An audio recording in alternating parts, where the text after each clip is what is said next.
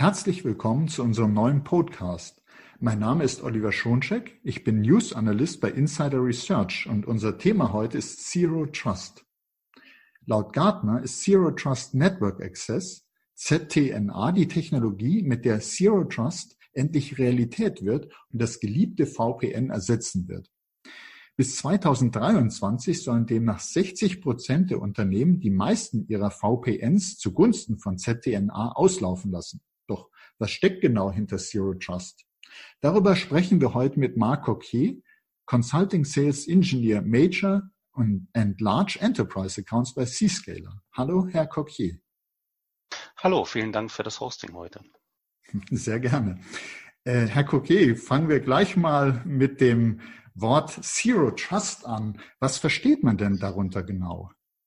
Ähm, das Zero Trust Model äh, wurde eigentlich äh, 2010 von Forrester vorgestellt und basiert darauf, dass man jeglichem Datenverkehr, sei es jetzt äh, mein eingehender Datenverkehr oder ausgehender Datenverkehr, intern oder extern, generell nicht vertraut.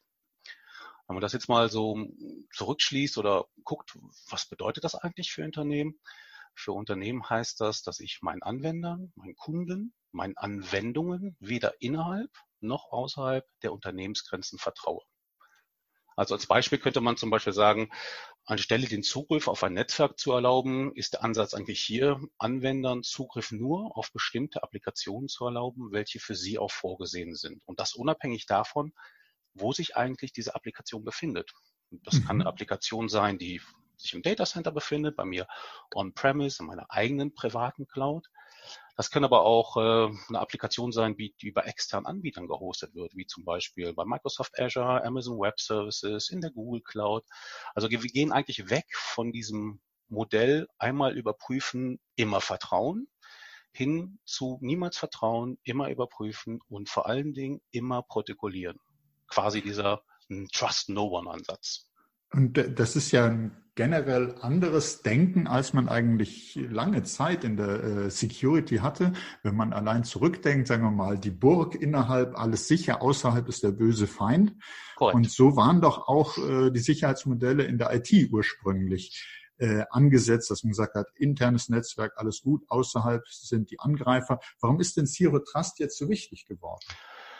Ähm, es ist dahingehend wichtig, weil ähm, MA viele Firmen momentan natürlich auch ähm, so eine Art Cloud-Strategie verfolgen, beziehungsweise immer mehr und mehr Workloads in Richtung Cloud gehen. Ähm, es hilft mir dahingehend, eigentlich das Risiko für Anwendungen, meine Daten, nicht nur via externe Bedrohung, sondern auch durch interne Gefahrenpotenziale zu minimieren. Wenn man sich genau diesen Punkt anguckt, den Sie gerade eben angesprochen haben, wie herkömmliche Perimetersicherheit, die stuft in den meisten Fällen den externen Datenverkehr mal als gefährlich ein und lässt den internen Datenverkehr mal als immer vertrauenswürdig unangetastet. Und ähm, aus der Praxis her und auch aus vielen Erfahrungen, die ich gesammelt habe und auch andere vielleicht oder Unternehmen gesammelt haben, wissen die, dass es eigentlich äh, meistens so ist, dass auch sehr, sehr viele Angriffe aus dem internen Netzwerk erfolgen. Mhm. Und gleichzeitig müssen wir uns auch immer vor Augen halten, dass sich die Nutzer, die Geräte, die Daten nicht immer zwingend in meinem internen Netz befinden. Wir arbeiten heute zudem vom Homeoffice aus. Äh, wir sitzen im Hotel, wir sitzen irgendwo in einem Café. Und das sind Bereiche, die schwer zu kontrollieren sind. Und hier hilft mir das Zero Trust Modell, dieses Risiko zu minimieren eigentlich. Okay, ich habe immer so ein also Beispiel. Mhm. Vielleicht ein kleines Beispiel, um das ein bisschen besser zu verstehen. Stellen Sie sich vor, Sie sind ein Einbrecher, stehen im Wohngebiet auf einer Straße. Links und rechts sind Häuser und Sie gucken sich jetzt mal diese ganzen Häuser an und tasten mal so nach Schwachstellen. In der Cyber Security nennt man das ähm, die Reconnaissance-Phase. Also die Phase, bevor ich anfange, mir das geeignete Werkzeug zusammenzusuchen, um dann dementsprechend einzubrechen. Ich suche mir ein Victim und kann ja sein, dass ich innerhalb eines dieser Häuser, wo ich reingekommen bin, noch den Schlüssel vom Nachbarn finde. Wenn man sich das jetzt mal umdreht und sagt, okay, was wäre das Ganze denn in einem Zero-Trust-Modell, ist es so, Sie als Einbrecher stehen auf dieser Straße und sehen nichts, gar nichts. Da ist nichts. Dreht man das jetzt um, was bedeutet das für den Anwender in der Realität? Der Anwender steht auf der Straße und sieht eine Tür. Er sieht nur diese Tür. Er sieht kein Haus, er sieht keinen Garten, nur diese Tür. Und ich komme nur in diese Tür rein, wenn ich den richtigen passenden Schlüssel habe, grüne Augen und exakt 82,1 Kilogramm wiege. Das wäre dann natürlich so, das Ganze wird noch, noch per Video protokolliert und direkt zur Sicherheitszentrale gestreamt und ist im Endeffekt so ein Beispiel für Zero Trust mit Multifaktor-Authentifizierung und sogenannten Device Poster Checks. Also genau das, was ich eigentlich benötige, um so ein Zero Trust Modell abzudecken. Ja, das ist ein sehr schönes, anschauliches Beispiel. Das hat man sich jetzt richtig gut vorstellen können, bildlich äh, vor Augen. Und ähm, also wir haben einerseits äh, das, was ja immer auch so äh, mit Insider-Attacken, dass Angriffe auch von innen oder wenn es mal innen ist, äh, lateral sich fortbewegt und dann von äh, vertrauten Stellen auf einmal kommt. Und andererseits ist nicht mehr alles innerhalb sondern äh, ganz verteilt. Und dann haben Sie da wirklich ein sehr schönes äh, Bild für gefunden. Gibt es denn für Zero Trust unterschiedliche Modelle? Sie haben gesagt, es gibt äh, ist ursprünglich Forrester äh, hatte das äh, erdacht. 2010, genau. Mhm. Und äh, hat sich da sowas entwickelt? Gab es da verschiedene Ansätze? Äh, ich weiß nicht, ob man das verschiedene Modelle nennen kann. Es gibt eigentlich, ähm, beinhaltet Zero Trust äh, mehrere Teile. Und das fängt ähm, im Endeffekt an mit datenzentrischem Ansatz. Also sprich Ressourcen, Applikationen. Was habe ich? Wo stehen diese Sachen? Was mache ich damit? Ähm, viele Sachen sind auch gepaart natürlich mit Inventarisierung. Also was sind überhaupt die Assets, die Besitztümer eines Unternehmens? Sind das wirklich meine Sachen? Ähm, Habe ich vielleicht eine Bring Your Own Device Strategie? Ähm, kommen Sachen wie zum Beispiel Logging, Monitoring, ähm, klassische Sieben-Systeme oder aber man hat Kunden, die zum Beispiel auch ein, ein SOC selber bauen oder aber auch ein externes SOC nutzen. Dann gehen wir hin zum, ähm, zum diesem genau diesem Zero Trust Network Ansatz, ähm, das Netzwerk selber mal betrachten und einfach nur noch als Transport sehen und nicht als eigentlich mein Punkt, wo ich versuche irgendwelche Security mit abzudecken. Dann sind Themen da drin wie Authentifizierung, Autorisierung und dann natürlich auch diese Themen weiterzubringen, also diese Zugangsbeschränkungen auf allen Ebenen durchzuführen. Also nicht nur der normalsterbliche Mitarbeiter, sondern auch hoch bis auf C-Level das Ganze zu machen. Dann sind Themen dabei wie Verschlüsselung auf Applikationsebene und auf Netzwerkebene. Und ein wesentlicher Punkt ist, ähm, den ich auch in der Praxis äh, gleich mal erzählen möchte, sind natürlich auch solche Sachen wie physischer Zutritt, Lokationen und Zugangskontrollen. Mhm. Weil ich hatte mal den Fall, da war, das war ein Unternehmen, das war schon ziemlich weit. Also die wollten Zero Trust adoptieren, waren auch hinsichtlich Authentifizierung, Authorization, Zero Trust Network schon ziemlich weit voran. Hatten jedoch vergessen, sich die Lokation mal anzugucken. Und dann waren wir dann an einem Standort, ähm, das war eine Industrieanlage und ähm, da gab es dann einen Cluster, der für diese Steuerung dieser Industrieanlage verantwortlich war. Und dann haben wir einfach mal geguckt, wo steht das Ding eigentlich? Und im Endeffekt hat man es dann gefunden neben dem Kopierer in einem unabgeschlossenen geschlossenen Schrank. Das ist natürlich auch etwas, hm, da sollte ich schnellstmöglich reagieren und natürlich auch sorgfältig nachrecherchieren, äh, wo sind diese Ressourcen. Mhm. Das ist eigentlich dann ja schon ein schönes Beispiel, welche äh, Probleme es bei der Implementierung von Zero Trust gibt. Haben Sie da noch mehr Punkte aus Ihrer Erfahrung? Warum Zero Trust ist ja, wenn man sich überlegt, ist ja sehr sinnvoll. Man kann nicht einfach sagen, alles innerhalb ist vertrauenswürdig, alles außerhalb ist äh, gefährlich. Äh, da sind wir lange, wenn es denn jemals galt, sind wir lange weg von dem Punkt.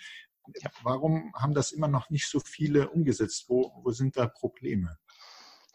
Zum einen ähm, denke ich mir, dass momentan mit der Cloud Adoption, die wir gerade vonstand geht, dass sich die Unternehmen jetzt erstmal verstärkt darüber Gedanken darüber machen müssen.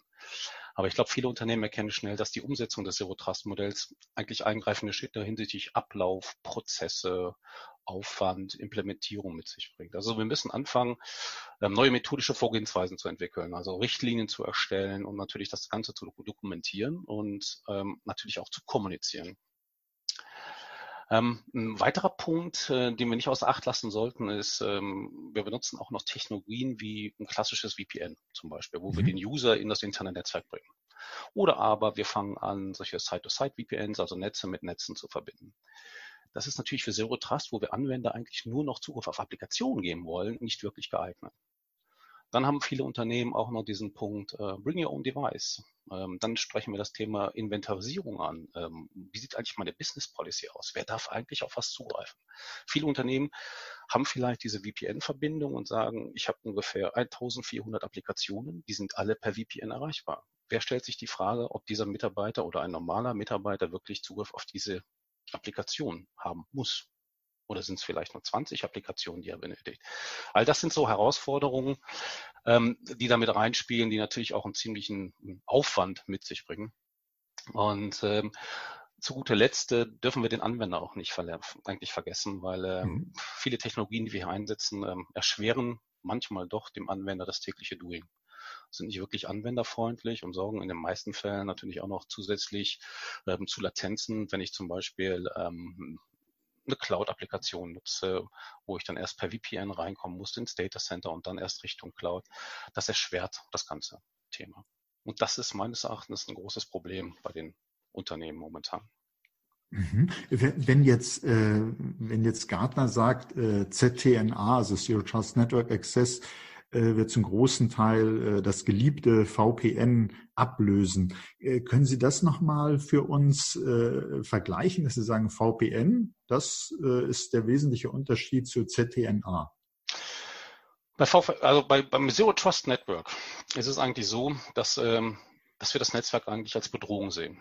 Und mhm. ähm, wenn man das vergleicht mit dem VPN, ist es ähm, halt so, dass wir nicht mehr wollen, dass wir Netze mit Netzen koppeln. Also wenn ich im Café sitze, möchte ich nicht das Café-Netzwerk mit meinem ähm, Corporate Network dementsprechend mhm, verbinden. Okay, ja. Also die Sicherheitsrisiken bestehen im internen sowie im externen Netz. Und das sollte man immer berücksichtigen. Auch das interne Netz ist eigentlich eine Bedrohung. Wir wollen weg von diesem Netzwerk. Wo und um welches Netzwerk es sich handelt, sollte nie zur Autorisierung herangezogen werden. Also jedes mhm. Device, jeder User, eigentlich jede Transaktion sollte authentifiziert, autorisiert und protokolliert werden.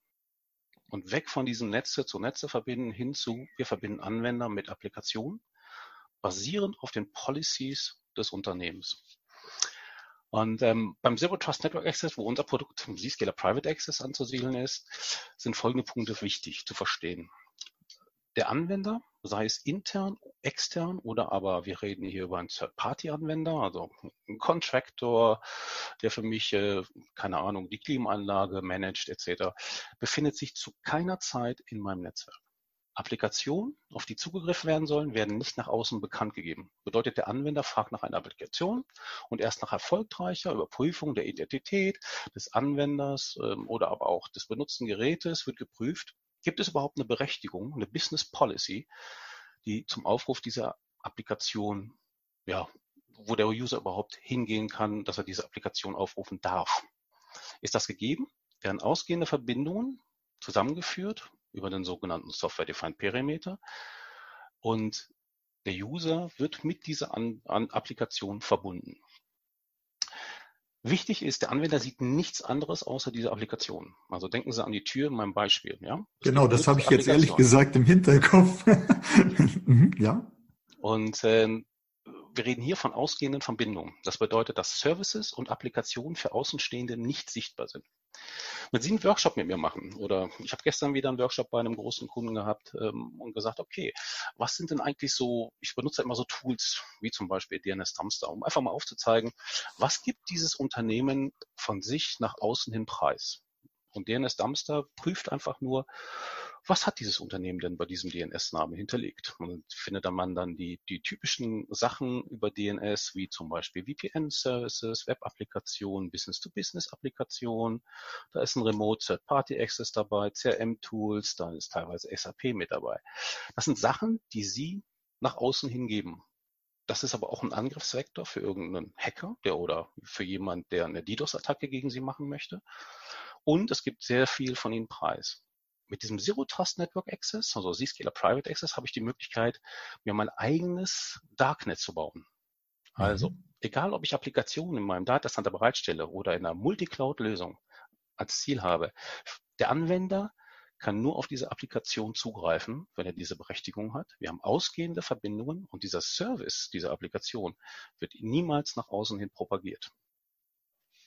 Okay, und auch wenn Sie dieses wunderbare Bild äh, sozusagen, man sieht dann nur diese Tür und sonst nichts auf der Straße und was Sie gerade beschrieben haben, wenn das jetzt eine Zuhörerin, ein Zuhörer sagt, das würde ich gerne mal testen, wie, wie, äh, wie ist das möglich? Wie kann man, äh, kann man da sich an Sie wenden und sagen, wir wollen das mal ausprobieren?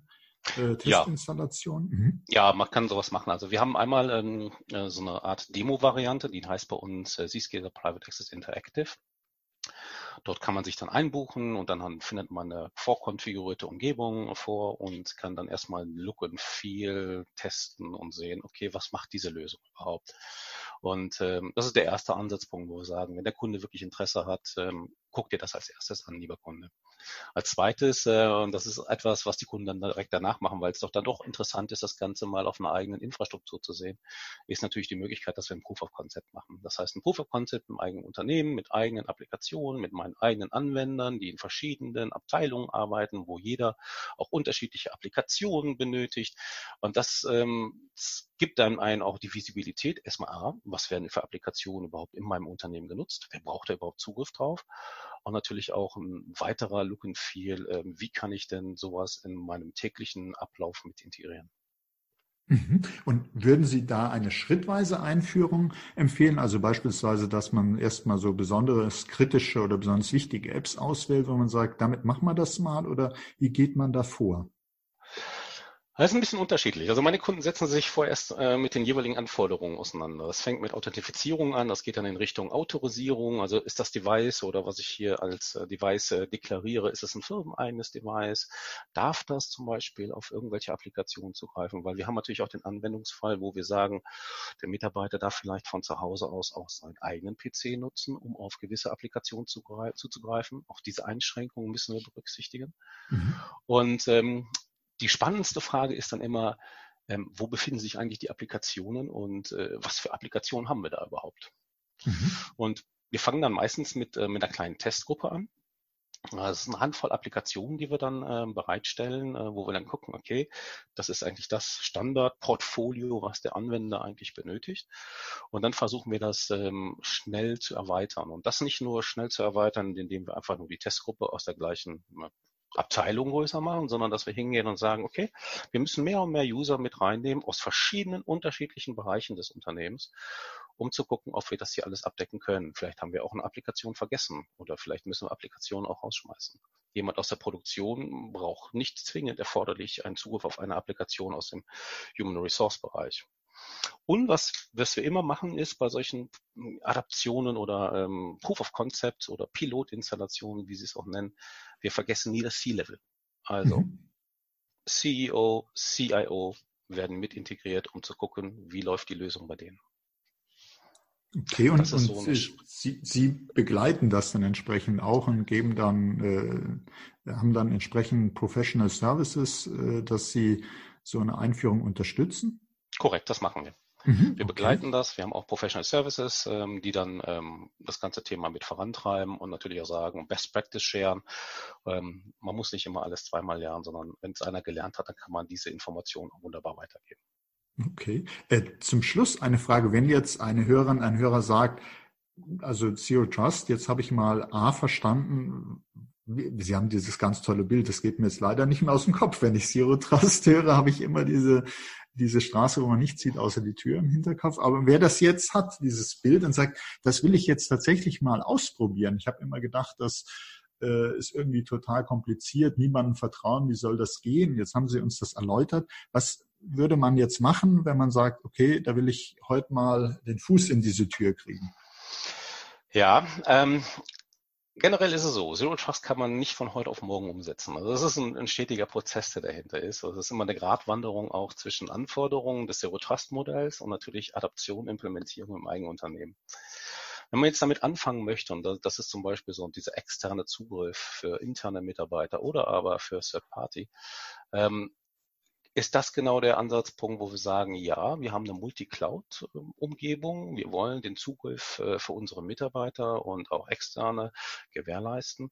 Wäre hier genau der Ansatzpunkt, wo ich damit anfange. Genau dieser Zugriff von extern in Anführungszeichen auf die jeweiligen Applikationen, die sich verteilt befinden. Also in meiner Cloud oder aber in meiner Private Cloud. Und da würde ich dann sagen, ja, Zscaler Private Access wäre hier natürlich ein Ansatzpunkt. Also wir müssen auch wirklich ähm, uns die Frage stellen, wenn wir so ein Zero Trust machen, äh, beleuchten wir mal ein bisschen die Technologie, die wir nutzen. Also wollen wir wirklich noch so eine Technologie aus den 90er Jahren, wie zum Beispiel VPN, weiter verfolgen? Oder nutze ich jetzt, wenn ich ein Projekt habe, vielleicht Merger, Acquisition, ich übernehme ein Unternehmen, jetzt die Gunst der Stunde, hier eine Ablösung mit Hilfe von Zero Trust Network Access oder Software-Defined Perimeter zu anzutreiben? Also wenn jemand genau diesen Ansatzpunkt hat, der möchte remote Applikationen bereitstellen für nicht nur interne, externe, Third Party. Und das ist eine Multi-Cloud-Applikation, die irgendwo anders liegt. Und er denkt sowieso drüber nach, sein VPN-Konzept nochmal zu überdenken oder ist daran äh, gerade was am ändern. Ähm, ist das genau der Ansatzpunkt, wo ich jetzt anfangen würde.